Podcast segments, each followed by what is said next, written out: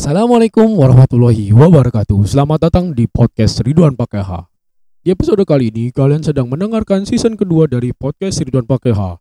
Dan kalian juga sedang mendengarkan segmen Opini Pakai H Atau singkatannya OPA Aneh gak sih kalau misalkan gue opening pakai suara kayak gitu?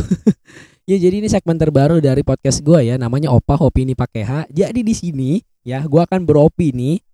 Mungkin gue juga bakal mengundang teman-teman gue untuk untuk ikut beropini di podcast kali ini.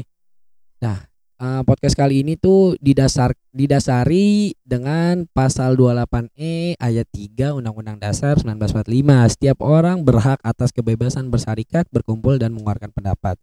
Jadi di sini gue akan berpendapat, akan beropini sesuai dengan kapasitas gue, yaitu sebagai mahasiswa Fakultas Ilmu Sosial dan Ilmu Politik, uh, prodi Ilmu Komunikasi. Jadi setiap hal ini gue akan membahas sesuai dengan kapasitas gue ya sebagai mahasiswa itu. Jadi sebisa mungkin gue nggak akan melebar pembahasannya ke arah mana-mana. Seandainya pembahasannya melebar, kalian bisa diingatkan gue ya, Wan lu terlalu melebar nih bahaya. Oke, itu intinya. Pada episode kali ini, gue akan membahas hal yang sedang viral atau sedang hype terjadi di Indonesia, yaitu tentang kasus penyiraman Novel Baswedan. Ya lu tahu sendiri lah, kasus penyiraman Novel Baswedan itu terjadi pada 11 April 2017. Yang mana lu kalau seumuran sama gua, itu umurnya masih 17 tahun atau 18 tahun, itu lu baru lulus SMA ya. Kita masih zaman-zamannya coret-coretan coret-coretan baju gitu kan atau zaman zamannya kita lagi siap-siap pusing nih aduh SBMPTN gue pilih mana ya itu ketika kita lagi kayak gitu kita dikagetkan dengan berita penyiraman air keras terhadap penyidik KPK Pak Novel Baswedan yang pelakunya ini ditangkap pada uh, Desember 2019 dan keputusannya baru diputuskan pada bulan ini yaitu bulan Maret 2020 eh sorry mohon maaf. Sekarang bulan apa sih? Juni 2020 Nah, dan ini ada beberapa kejanggalan ya yang terjadi ketika penyidangan kasus Novel Baswedan. Gua akan gue tidak akan membicarakan tentang pasal-pasal yang digunakan, gue tidak akan membicarakan terkait diksi-diksi yang digunakan gitu kan. Gue lebih membahas tentang uh, kenapa nih orang bisa melakukan kekerasan atau penganiayaan terhadap Novel Baswedan gitu kan. Nah, kalau kita tahu sendiri ya, lu kan pasti semua teman-teman gue nih ya teman-teman teman-temannya Ridwan pasti kan punya Twitter, punya Instagram yang lu tahu gitu kan. Berita lebih cepat tersebar di situ dibandingkan tersebar di media massa. Nah, ketika lu baca berita itu, lu pasti ya kalau gue ya, kalau gue ya. Kalau gue sedikit bukan sedikit, gue tertawa ketika melihat tersangka bilang bahwa dia tidak sengaja menyiram air keras terhadap Bapak Novel Baswedan. ya gimana ya maksudnya dia bilang nggak sengaja oke kita bedah kayak gini ya pertama jadi ketika orang ingin berkomunikasi ingat ya ketika orang ingin berkomunikasi dia pasti punya motivasi setelah adanya motivasi maka terbitlah komunikasi setelah terbitnya komunikasi maka akan terjadi interaksi dan setelah terbitnya interaksi maka akan terjadi sebuah aksi oke jadi intinya ada motivasi komunikasi interaksi, dan aksi. Menurut gua, opini dari gua sendiri sebagai host dari podcast Ridwan Pakai H, uh, orang yang menyiram air keras terhadap novel Baswedan pasti punya motivasi. Kalau yang gua baca ya dan atas dasar pernyataan mereka sendiri, mereka bilang bahwa mereka emang bener-bener pure, pure, pure banget pure gitu kan 100% benci terhadap Bapak Novel Baswedan Bahkan ketika ditangkap pada bulan Desember lalu di tahun 2019, dia sampai teriak-teriak gitu kan. Dan itu hal yang aneh atau hal yang jarang gue lihat karena biasanya ya kasus atau tersangka korupsi pun ditangkap dia diem atau bahkan senyum gitu. Ini gue kaget nih orang sampai teriak-teriak. Pak Novel Baswedan pengkhianat. dia sampai teriak kayak gitu di depan media gitu kan lu kalau misalnya lihat videonya gitu dia dari pas awal keluar itu mulutnya udah mulai anceng-anceng mau ngomong coy lu coba cek videonya deh di YouTube gitu kan itu mulutnya lu tau gak sih kalau misalnya orang kayak kayak orang pengen bersih nih itu kan mulutnya udah mangap gitu dia dari keluar dari setelah ditangkap itu udah pengen ngomong gitu di depan media. Tapi dia tahan-tahan sampai di posisi mungkin ada posisi yang pas lu harus ngomong di sini gitu. Kan jadi dia ngomong ketika uh, para awak media sudah mulai berkumpul ya. Uh, di depan kan masih belum terlalu banyak. Ketika di tengah-tengah tuh udah mulai banyak. Jadi ancar-ancar dari depan. Pak Novel Baswedan pengkhianat. Itu mungkin salah satu motivasinya dia gitu bahwa dia berasumsi bahwa Pak Novel Baswedan itu pengkhianat negara kita tapi kalau dari diri gue sendiri gue juga masih bingung gitu. Kenapa Pak Novel Baswedan sendiri bisa dibilang pengkhianat? Gitu kan. Bah karena ya karena dia kan penyidik KPK KPK itu kan komisi pemberantasan korupsi. Yang mana kalau orang memberantas korupsi itu tidak berkhianat terhadap negeri ini dong. Ya dia tidak berkhianat. Ya karena dia membantu negara ini untuk memberantas uang-uang yang beralih ke kantong-kantong para koruptor. Ya tidak tidak berkhianat dong. Heran dong ketika dia bilang ketika tersangka bilang Pak Novel Baswedan pengkhianat pengkhianat dari mana? Atau pengkhianat golongan tertentu nih? Oke setelah ditangkap dia kan punya motivasi itu ya. Motivasinya mungkin dia berasumsi bahwa Pak Novel Baswedan pengkhianat. Setelah adanya motivasi untuk memberikan pelajaran terhadap Bapak Novel Baswedan, pasti ya pasti ya mereka akan ada komunikasi di situ. Ya komunikasi baik itu verbal atau secara non verbal pasti akan mereka keluarkan sebagai bentuk interaksi mereka gitu kan. Yang tadi gue bilang.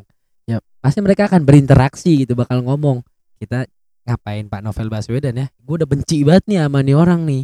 Kita mesti ngasih pelajaran ke dia nih kayak film-film SCTV gitu kayak kayak film-film FTV kan preman kalau lagi ngumpul nih dia orang sering banget nih kita harus kasih pelajaran nih kita kasih apa ya matematika kali ya enggak lah pasti mereka ngobrol gitu ini orang harus dikasih pelajaran gitu nah yang pasti kalau udah kayak gitu dia kan bakal mikir nih ya pelajaran kayak apa yang harus dibelikan ke kepada Bapak Novel Baswedan gitu kan Nah, mereka memikirkan caranya. Oh, terus muncul di otak mereka. Aha, siram dia dengan air keras. Oke, dia ingin menyiram Pak Novel Baswedan dengan air keras gitu kan. Berat, uh, menurut gue itu sebuah hal yang sudah direncanakan. Bahkan tidak ada unsur uh, gue sangat tidak setuju kalau dia bilang bahwa itu unsur ketidaksengajaan. Jika kita kaji dengan kayak tadi ya, dia ada motivasi, motivasi pun itu udah bentuk kesengajaan ya. Motivasi terus dia ada komunikasi ada interaksi terus dari interaksi itu jadi aksi kan. Dari interaksi dia bilang kita harus beri pelajaran kepada Bapak Novel Baswedan dia pasti langsung kepikir dong kita oh siram dia dengan air keras. Oke kita beli air keras di mana nih yang dijual bebas gitu kan. Dia pasti bakal mikir terus oh gimana nih kandungannya kurang keras nih? Oh kasih air aki. Itu kan berupa apa ya sebuah kesengajaan gitu sebuah tindakan yang disengaja. Jadi menurut gua kurang cocok ya. Uh, menurut gue pribadi sebagai uh, host di podcast kali ini uh, eh, gue bilang terhadap dua orang ini ya melalui podcast gue saran kalian berdua kurang cocok gitu menggunakan unsur ketidaksengajaan. Karena hal yang kalian lakukan merupakan hal yang sengaja oh enggak. Enggak kok. Kita enggak, maksudnya enggak sengaja nyiram ke muka. Oke gitu kan. Nggak sengaja nyiram ke muka nih gitu.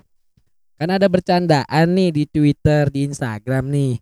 Gravitasi bumi kan sekitar 9,8 ya kalau nggak salah gue pernah belajar. Itu ke bawah gitu kan. Isaac Newton eh Isaac Newton bukan bukan Newton yang nemuin gravitasi siapa sih? Itu penemu gravitasi aja. Ngelihat apel tuh terjun ke bawah kagak terjun ke atas gitu kan ya kan lucu kalau misalnya terjun ke atas kalau misalnya apel terjun ke atas gitu kan terbang ke atas ya cocok lu bilang kagak sengaja kena muka gitu kan. Uh, uh, kalian sendiri kan seorang polisi nih kan. Seorang polisi kan juga ada latihan menembak nih kan pelatihan menembak sasaran gitu kan. Ya pasti kalian aim kalian udah bagus gitu tanpa aim asis pun. Gak usah pakai gyroskop pun udah bagus kalian ngeker udah kena mata ya mungkin niat kalian gak kena mata ya mungkin niat kalian tuh kena seluruh muka. Gue nggak tahu juga. Menurut gue ini bukan hal yang tidak disengaja. Ini adalah hal yang disengaja terencana bahkan ini sudah dipikirkan matang-matang gitu. Dengan apa kita menyiramnya jam berapa kita melakukannya itu menurut gue sudah dibicarakan dengan matang. Jadi kemungkinan terbesar hal ini merupakan uh, sebuah tindakan pembunuhan berencana gitu. Menurut gue ini uh, tindakan pembunuhan berencana walaupun dia bilang ini hanya pembelajaran gitu kan. Gue nggak tahu ya kandungan dari air kerasnya itu bagaimana, apakah itu dapat membunuh orang atau tidak. Tapi sepengetahuan gue, gini deh, air keras nih ya, kena mata aja udah sakit banget nih.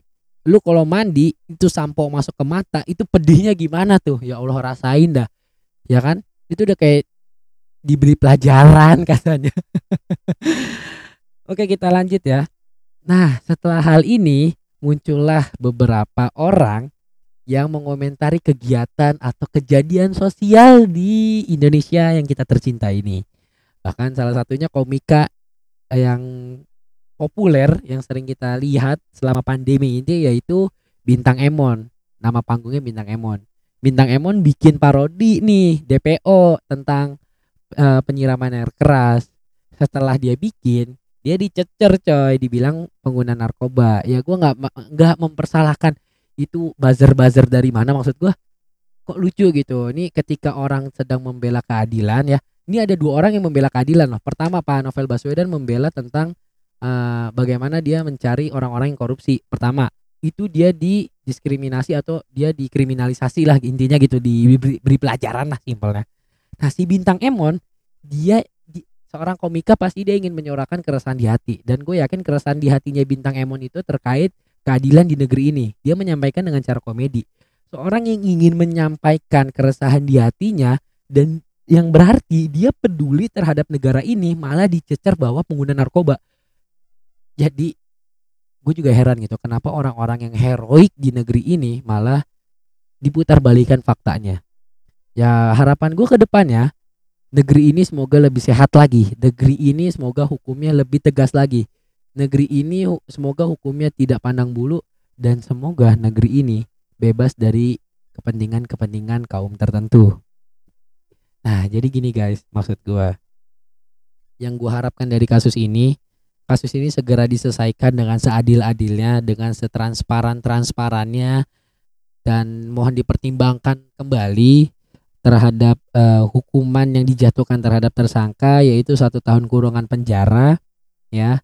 Uh, menurut gue kurang adil gitu ketika Pak Novel Baswedan menderita seumur hidup dan pelaku hanya dihukum satu tahun penjara. Itu kurang adil gitu. Dan gue nggak bakal ngomong seharus hukuman apa yang setimpal ya. Gue yakin para aparat para pemerintah para elit politik para elit global di sini masih memiliki hati nuraninya bagaimana ketika kalian merasakan bahwa mata kalian yang tidak bisa melihat akibat kasus penyiraman tersebut Bagaimana kalian bayangkan jika kalian yang kena siram bukan Pak Novel Baswedan. Terus ketika kalian menyuarakan keadilan suara kalian malah dipendam. Coba kalian bayangkan seperti itu para pemimpin-pemimpin ya yang punya jabatan yang bisa membantu tolong difikirkan kembali hal itu. Mari kita kuatkan kembali gitu apa namanya pondasi hukum di Indonesia kita kuatkan. Jangan hanya tumpul eh sorry, jangan hanya tajam ke bawah tumpul ke atas. Jangan hanya uh, tajam terhadap rakyat-rakyat biasa uh, tumpul terhadap kepentingan-kepentingan politik. Mohon itu ditunjau ditinjau kembali. Mungkin sekian aja opini dari gua. Seandainya opini gua masih kurang, kalian bisa diskusi bareng gua. Nanti kemungkinan gua bakal ajak kalian untuk uh, bikin podcast bareng di segmen apa namanya di segmen opah. Oke okay ya. Jadi ya kalau misalnya kalian ingin collab ya boleh DM langsung di Instagram gua dengan nama Ridwan pakai H. Lu bisa DM langsung Wan menurut gue opininya kayak gini. Lu bisa kasih tahu di situ langsung kita bikin di episode opah berikutnya. Sekian dari gue karena di daerah gue ini sudah mau sholat ya jadi gue siap-siap untuk beribadah terlebih dahulu nih. Doain ya. Semoga kagak ada yang nyiram nih. Tapi di masjid gue ada yang nyiram sih nyiram disinfektan semoga kagak diganti pakai air keras ya ntar gue kenapa-napa lagi kalau diganti disinfektan pakai air keras oke gue Ridwan pakai H. Assalamualaikum warahmatullahi wabarakatuh. Kasihan ya. Pulang dari masjid disiram pakai air keras gitu kan.